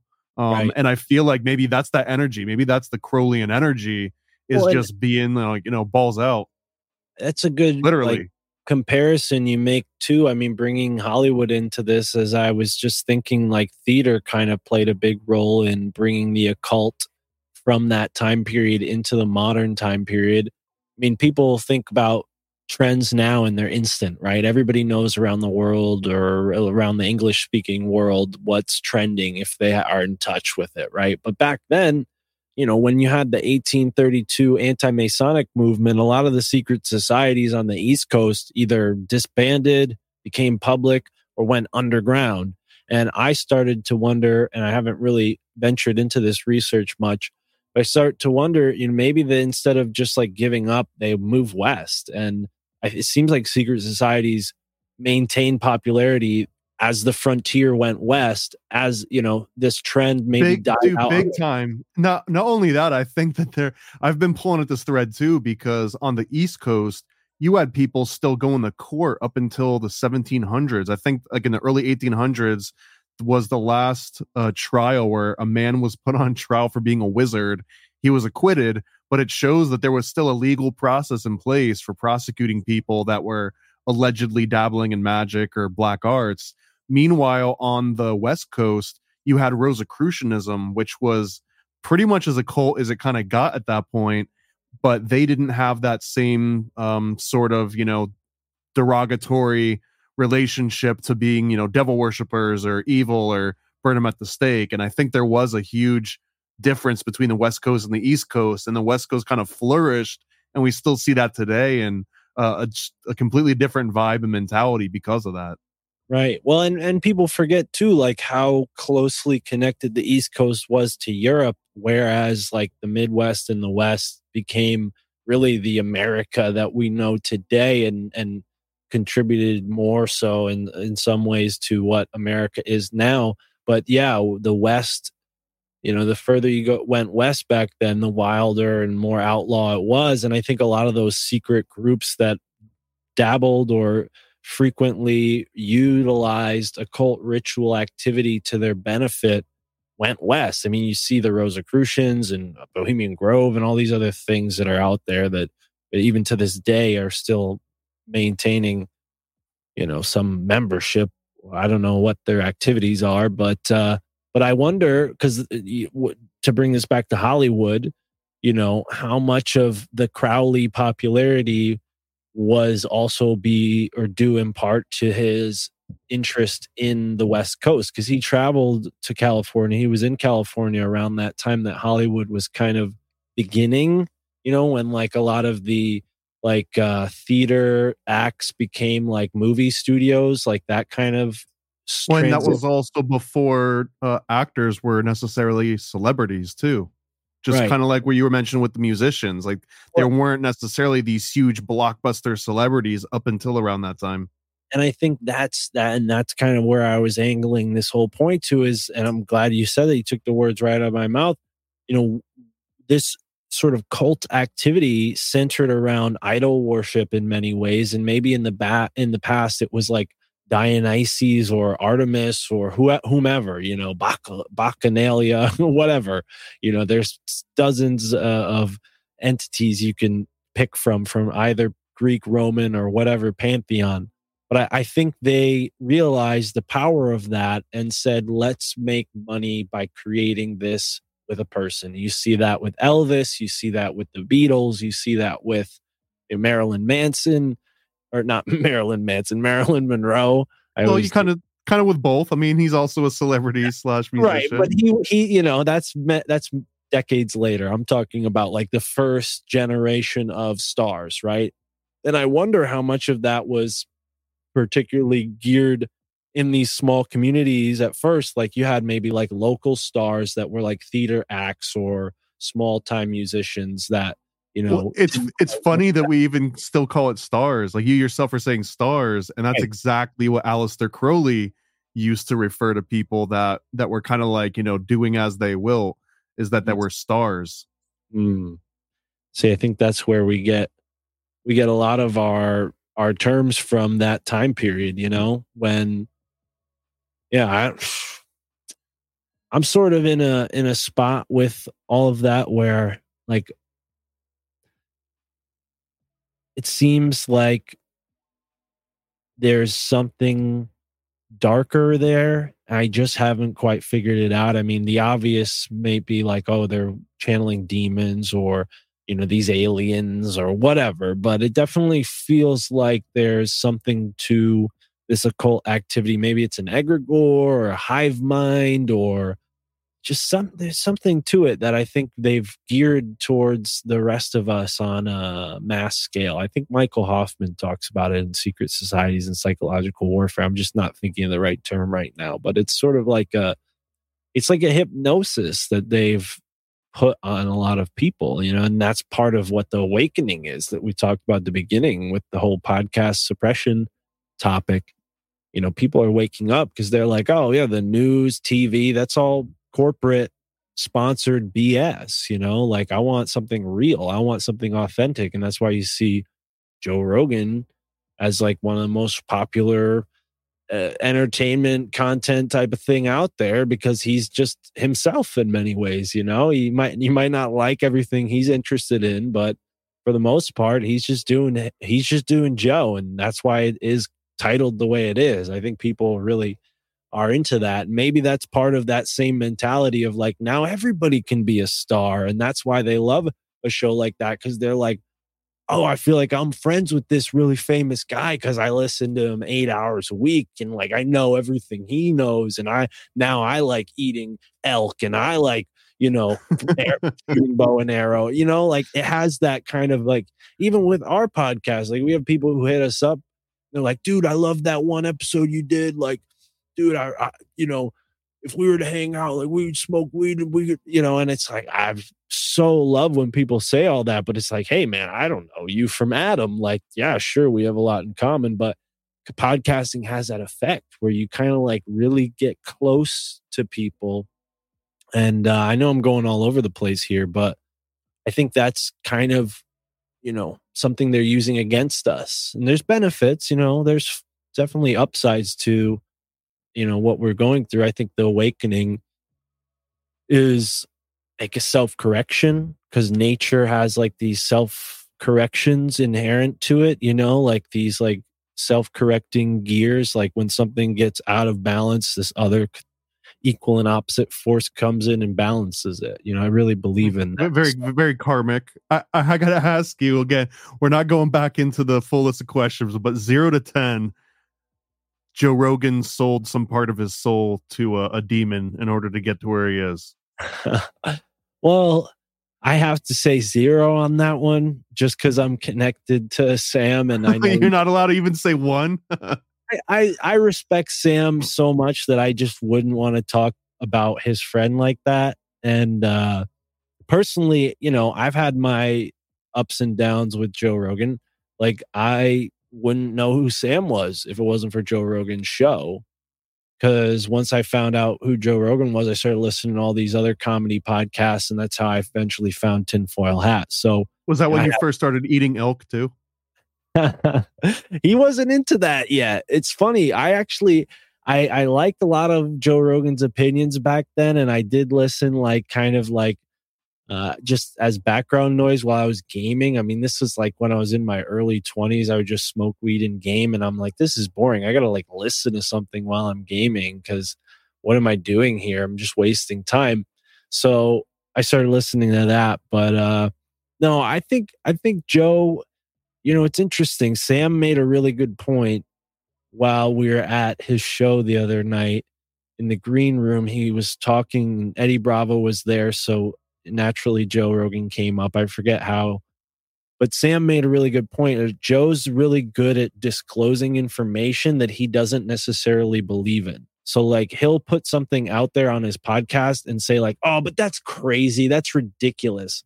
But his show's so big that it's kind of like a soft disclosure. Like if he came out like Alex Jones and was like, the aliens, the reptilians, they're gonna kill you. Like people would be like, nah, that's stupid. He's obviously that Alex Jones impression is way better than I was expecting it to be. By the way, way better. I'm I'm not bad at impressions. I could do. I did that black voice earlier, or that southern voice earlier, but you know, whatever. You know. Uh, Can we anyway. hear a black Alex? No, I'm just kidding. AI is gonna have to come up with. That's right. Like I could, we could probably do that. We could just blend it in. We'll, we'll yeah. take like Little Boozy and Alex Jones and just train it on the both of them. But I think Joe has that ability where he could like bring up like something where you know, maybe you don't necessarily have that same result that you get with Jones, where people are a little more skeptical or off put by his delivery. With Joe, he can be like, no, that's crazy. But tell yeah, me more. The, the straight man. It's the same like if you're doing a comedy, right? You have to have the straight man that mm. reacts to all the comedic stuff. Otherwise, nothing really makes any sense. That's right. that's the person that needs that structure, right? That's the mark. Mm, well, that's me. I, that's how I felt on Illuminati Confirmed sometimes when Chris and Juan would uh, tee off on me. But uh, really, so you you felt like the straight man sometimes on those. So yeah. what's like a what's a what's an outlandish theory that a lot of people bring up, and you can't say flat Earth because you already said it. That a lot of people bring up, and you're just like, oh, not this freaking topic again. Well, I do love Tartaria for many reasons because it kind of got me a bug in me to like look into my own local area but I do get a little bit triggered when I hear people make some statements within that realm. And I don't want to get too specific because I, I, again, like there are some aspects to the whole theory concept that I think are interesting and worthwhile. But there is a lot of like people who now have like these Instagram accounts where all they do is like show you a picture of a building and say, there's no way we could have built this in 1850. There's no way we could have built this in 17 whatever. And I'm before just there like, were like human rights violations or like you well, know any sort of exactly. workman's comp. Yeah. well, and and I look around, I'm like, dude, I live in a town that's 400 years old. Like it's almost 400 years old. Like it's on the literally on the shore. Is one of the first. Or was it already there when the explorers showed up and they just See, moved in and said they made it? That's the thing that that could be true, sure, and that's a big thing that people say. And I don't particularly know either way, but I think, you know, it's just just too convenient. Like I can go into my Milford library here in the town of Milford that was founded in 1636 and I could find like literally a list of every single person that's like lived or owned property in this town since it was founded, right? I think that means something. It might not mean that like everything we're told is exactly how it is. But I don't necessarily think that like the people who said they built this were lying to cover up, you know, the fact that they mar- marauded it. That could be the case with certain structures, like uh, down in uh, what is it called, Fort Jefferson in the Dry Tortugas. That's an interesting structure. I wonder, you know, maybe that was built much earlier and the United States just kind of claimed it. But when it comes to you know buildings like uh, around here where i live it seems pretty obvious like that they were there when they said they built them and not previous to that. But why i get a little bit triggered i guess is more because when i started looking into it i found out that there are actually evidence there is evidence of uh, other cultures let's say beyond the british the french the dutch the spanish and the native americans that had an impact here on the East Coast before Columbus. Um, and even the Native Americans, whose history has been so just massacred, chopped to pieces, and thrown by the wayside. I mean, literally, there's been a genocide on these people. They've been removed from their land and put in poverty and sure some of them are doing all right now but i'm sure they would like to have their their land that they have How do you think on. they felt on 9-11? Like, what do you think the general consider? You think there was a big wave of patriotism within the uh the reservation communities? I, I can't speak for Native Americans, you know. I, I just wouldn't want to. Not that I'm some kind of like bleeding heart liberal, but I do think that, you know, they're particularly skeptical of anything the government does and with good reason. So I wouldn't be surprised if they immediately recognize the false flag. And unfortunately, I, I've heard from natives themselves that there are a lot of Native Americans that kind of are blue pilled, so to speak, or maybe you know they've been born into this situation where they just it's better to get along than than go against it right so It did seem like Bernie Sanders had a certain demographic uh, uh, locked compared to at least the the opponents when it came to that for sure. Yeah i mean i'm, I'm sure native americans there's plenty of support for bernie i i mean i don't know i don't know much There might, about there might be a bunch of uh, Native American Trump uh, supporters out there. Who knows? yeah i would agree i would uh, suspect that more than anything but i, I don't Really? know I mean, yeah because i've seen tons of native americans who uh just have like trump flags you know like like there are certain native american communities near me and like you could tell you know sometimes they'll have like native i'm a native bumper sticker and they'll have like a trump bumper sticker next to that you know so i've i've seen that for sure um but then again It's an not- interesting dynamic to me, man. I, I think it's it's uniquely American, not in like a good or a bad way, but just I think Uh, and I, i'm sure like Australia has like Aboriginals and stuff, but I feel like within America, us being so damn new, and also like you were mentioning before, right after 9 11, people got this like patriotism thing. But then you also mentioned there was this aspect of like, I don't trust those brown people, you know what I mean? But in Mm. America, it's so interesting because you could be like, I don't trust that guy over there. And the guy over there could be like, bro, I'm American, you know, like respond in like a New York accent. And you'd be like, okay, okay, you know, you, you get the pass. And then like you move on to the next one. And it's Mm. it's interesting because up until like this last century, being a nationalist almost meant that you could visually decide if someone was part of your nation or not. And now, specifically in America, like that all completely goes away. And now there's like all these other cues. They're like cultural cues that determine whether or not you're part of this nation. I don't know. I, I find that beyond fascinating. Yeah, I you know, when I was a kid, I remember seeing shirts and bumper stickers that said like uh you know, stuff like, "Oh, you're worried about the illegal immigrants." Well, we were here first, you know. like Yeah. they, would have like pictures of Native Americans holding rifles and and stuff on. So, and I always like that kind of stuff because I'm like, yeah, they're right, you know, like what what the hell? So, so I don't know. I've always kind of been anti-colonialistic in that sense, but hey, then again, I, my whole life is predicated on colonialism. I think every American's life is predicated on colonialism in some way because a lot of our resources, whether we realize it or not, come from third world countries where aspects of colonialism are still alive today, right? I mean, people who are are being basically taken advantage of for their resource wealth and it's just a sad situation around the world. So I, yeah, I'm, I, I have I have a lot of empathy for the Native Americans and the indigenous people around the world, and uh, I kind of forget what question led us here, but I know I don't have that much more time. Well, I was asked. I, I asked you to uh, to justify why you were delivering pastries to war criminals, and and you just kind of kept detracting and going on tangents, and and that's how we ended That up there. not true. But that's rewind rewind the tape. But I, but I want to say, I mean, we could go on for another couple hours. I wanted to get into Bob Marley in particular uh, Okay. because that's a fascinating one. But we're we're gonna save that one for next time.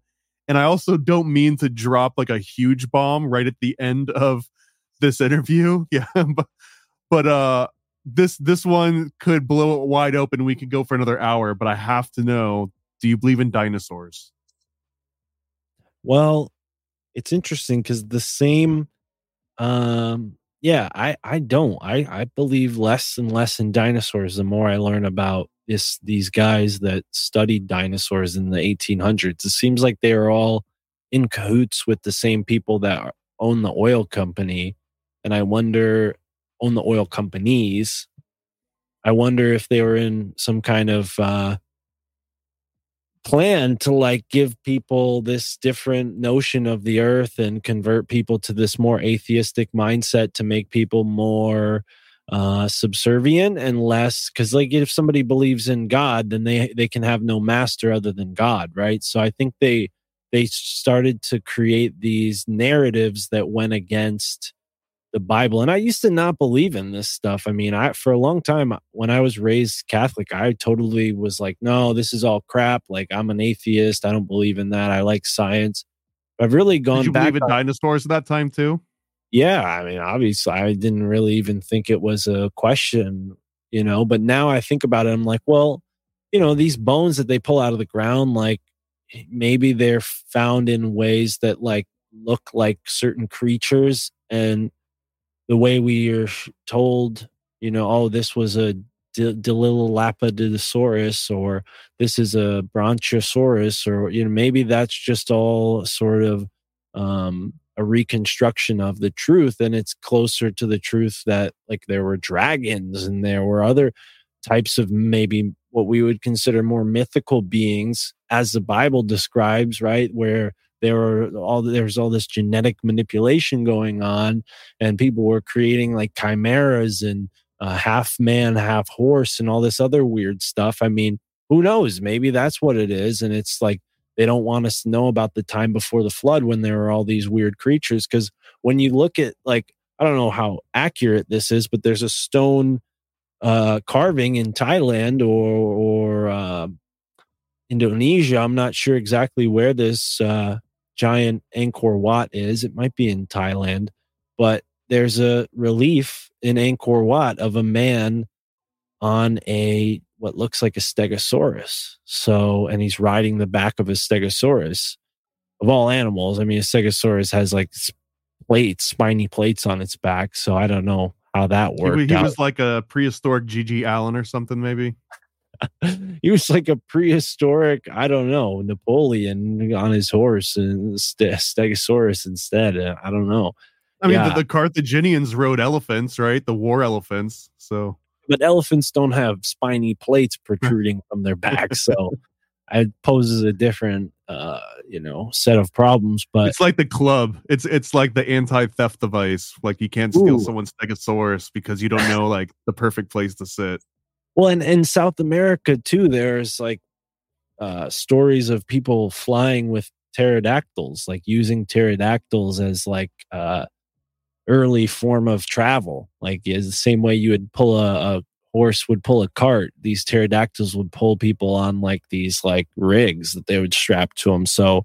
Uh, I don't know how true that is. That could just be some sort of dream somebody wrote up in the 1800s and purported it as a real story. But uh, I think there's a lot of like evidence to suggest that what we think of dinosaurs now is not true. And I just call into question like the scientific timeline. I think the the biblical timeline has more interesting aspects to it and curiously they seem to line up with some things that we find around the world but then again you know i don't know I, i've talked to a lot of christians in the past few months so i could have just kind of been like uh uh, biased a little bit by their uh, perspectives. You know, I haven't looked that far into it, but there's this thing that anybody who's interested in the dinosaurs, whether they're real or not, should look up, and it's called the Bone Wars. And it it comprised of two gentlemen who were friends that basically like fought each other to compete to see who can discover more dinosaurs.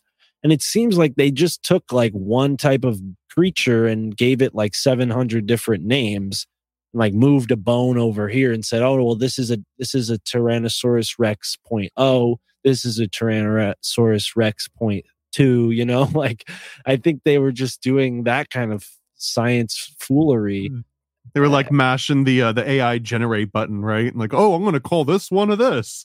yeah well it seems like yeah they were just like playing with legos when they came with these dinosaur bones like who knows maybe Better the- analogy, yeah. maybe the dinosaur bones were actually giant skeletons that they that were supposed to be in man form.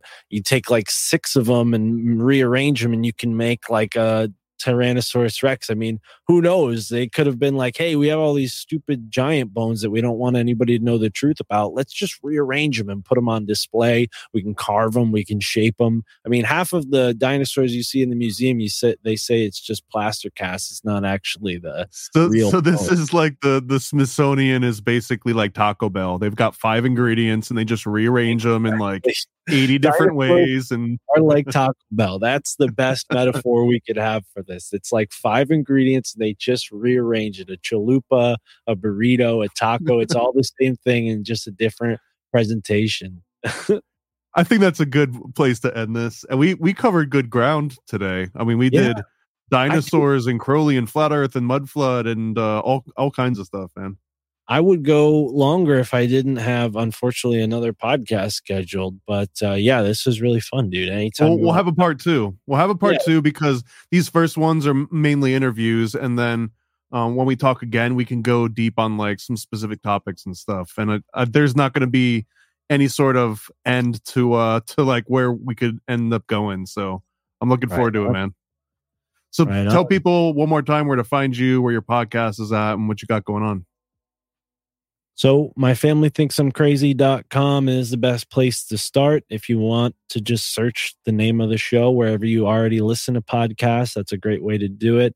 You can support us on Patreon, Rokfin, Substack. That's where you get the show early and you get bonus content. But uh, you can find the show really anywhere you listen to podcasts. And if you don't find it on the podcast you listen to it, listen to shows on, just uh, email me mfticpodcast at gmail.com. And if you have your own podcast, check me out, altmediaunited.com and email me, like I said earlier, altmediaunited at gmail.com. And we can, uh, we can get you on the website so long as you have a podcast and you're, uh, you're willing to uh, post your stuff on our website. There's no cost to you, and it's a great way to uh, to network and maybe even grow your show. Learn from others who are doing it better, better than you could be. So yeah, I think that's uh, that's a great place to start. And Paranoid American is on Alt Media United. We still got to get your uh, video feed or RSS feed on there, but uh, either way, brother, this has been fun. Let's do it again. If people have uh, uh, a hankering to hear more conversations with the two of us, they're in luck because you've been on my show like three or four times now. So just go and start there. If you haven't listened to my show before, go and check out Paranoid American. Just search that in the search bar, and you'll find at least four or five episodes where Thomas joins me as a guest. So Word up, man. Thank you again for for coming. And uh we're gonna have many more of these to come. And an extra special shout out to Sam Tripoli. Thank you for employing and creating jobs in this conspiracy theory world. That's actually like one of the coolest things possible. who knew that doing all this research into conspiracies and alternative history would actually amount to anything? I, I that's the biggest thing people should take. Well, who knew that you could become a professional video game player when we were younger too, right? Like the parents would be like, you know, you need to go get a job. And little did they know if you just would have stuck with that, like you could become a millionaire Twitch streamer. So Exactly. parents don't know what the hell they're talking about. So, anyways, yeah, don't do what your parents tell you. And tonight, I want everyone listening to go out and steal one thing from Target and send it to uh to Mark uh, because that'd he's the real dope. brains behind this operation. Yeah, So- get me Marvel Legends Omega Kid or Fang because I don't have them yet. I'm trying to build Chad. All right, y'all. I'm gonna give you like a, a five second lead start if you need to just like tap the volume down the slightest. I swear that this commercial isn't too loud, but it is a little loud. So here you go. Thanks again. They said it was forbidden. They said it was dangerous. They were right. Introducing the Paranoid American Homunculus Owner's Manual. Dive into the arcane, into the hidden corners of the occult. This isn't just a comic. It's a hidden tome of supernatural power. All original artwork illustrating the groundbreaking research of Juan Ayala, one of the only living homunculologists of our time. Learn how to summon your own homunculus, an enigma wrapped in the fabric of reality itself, their power at your fingertips, their existence your secret. Explore the mysteries of the Aristotelian, the spiritual, the Paracelsian, the Crowleyan homunculus, ancient knowledge lost to time, now unearthed in this forbidden tale. This comic book holds truths not meant for the light of day, knowledge that was buried, feared, and shunned. Are you ready to uncover the hidden? The Paranoid American Homunculus Owner's Manual, not for the faint of heart. Available now from Paranoid American. Get your copy at tjojp.com or paranoidamerican.com today.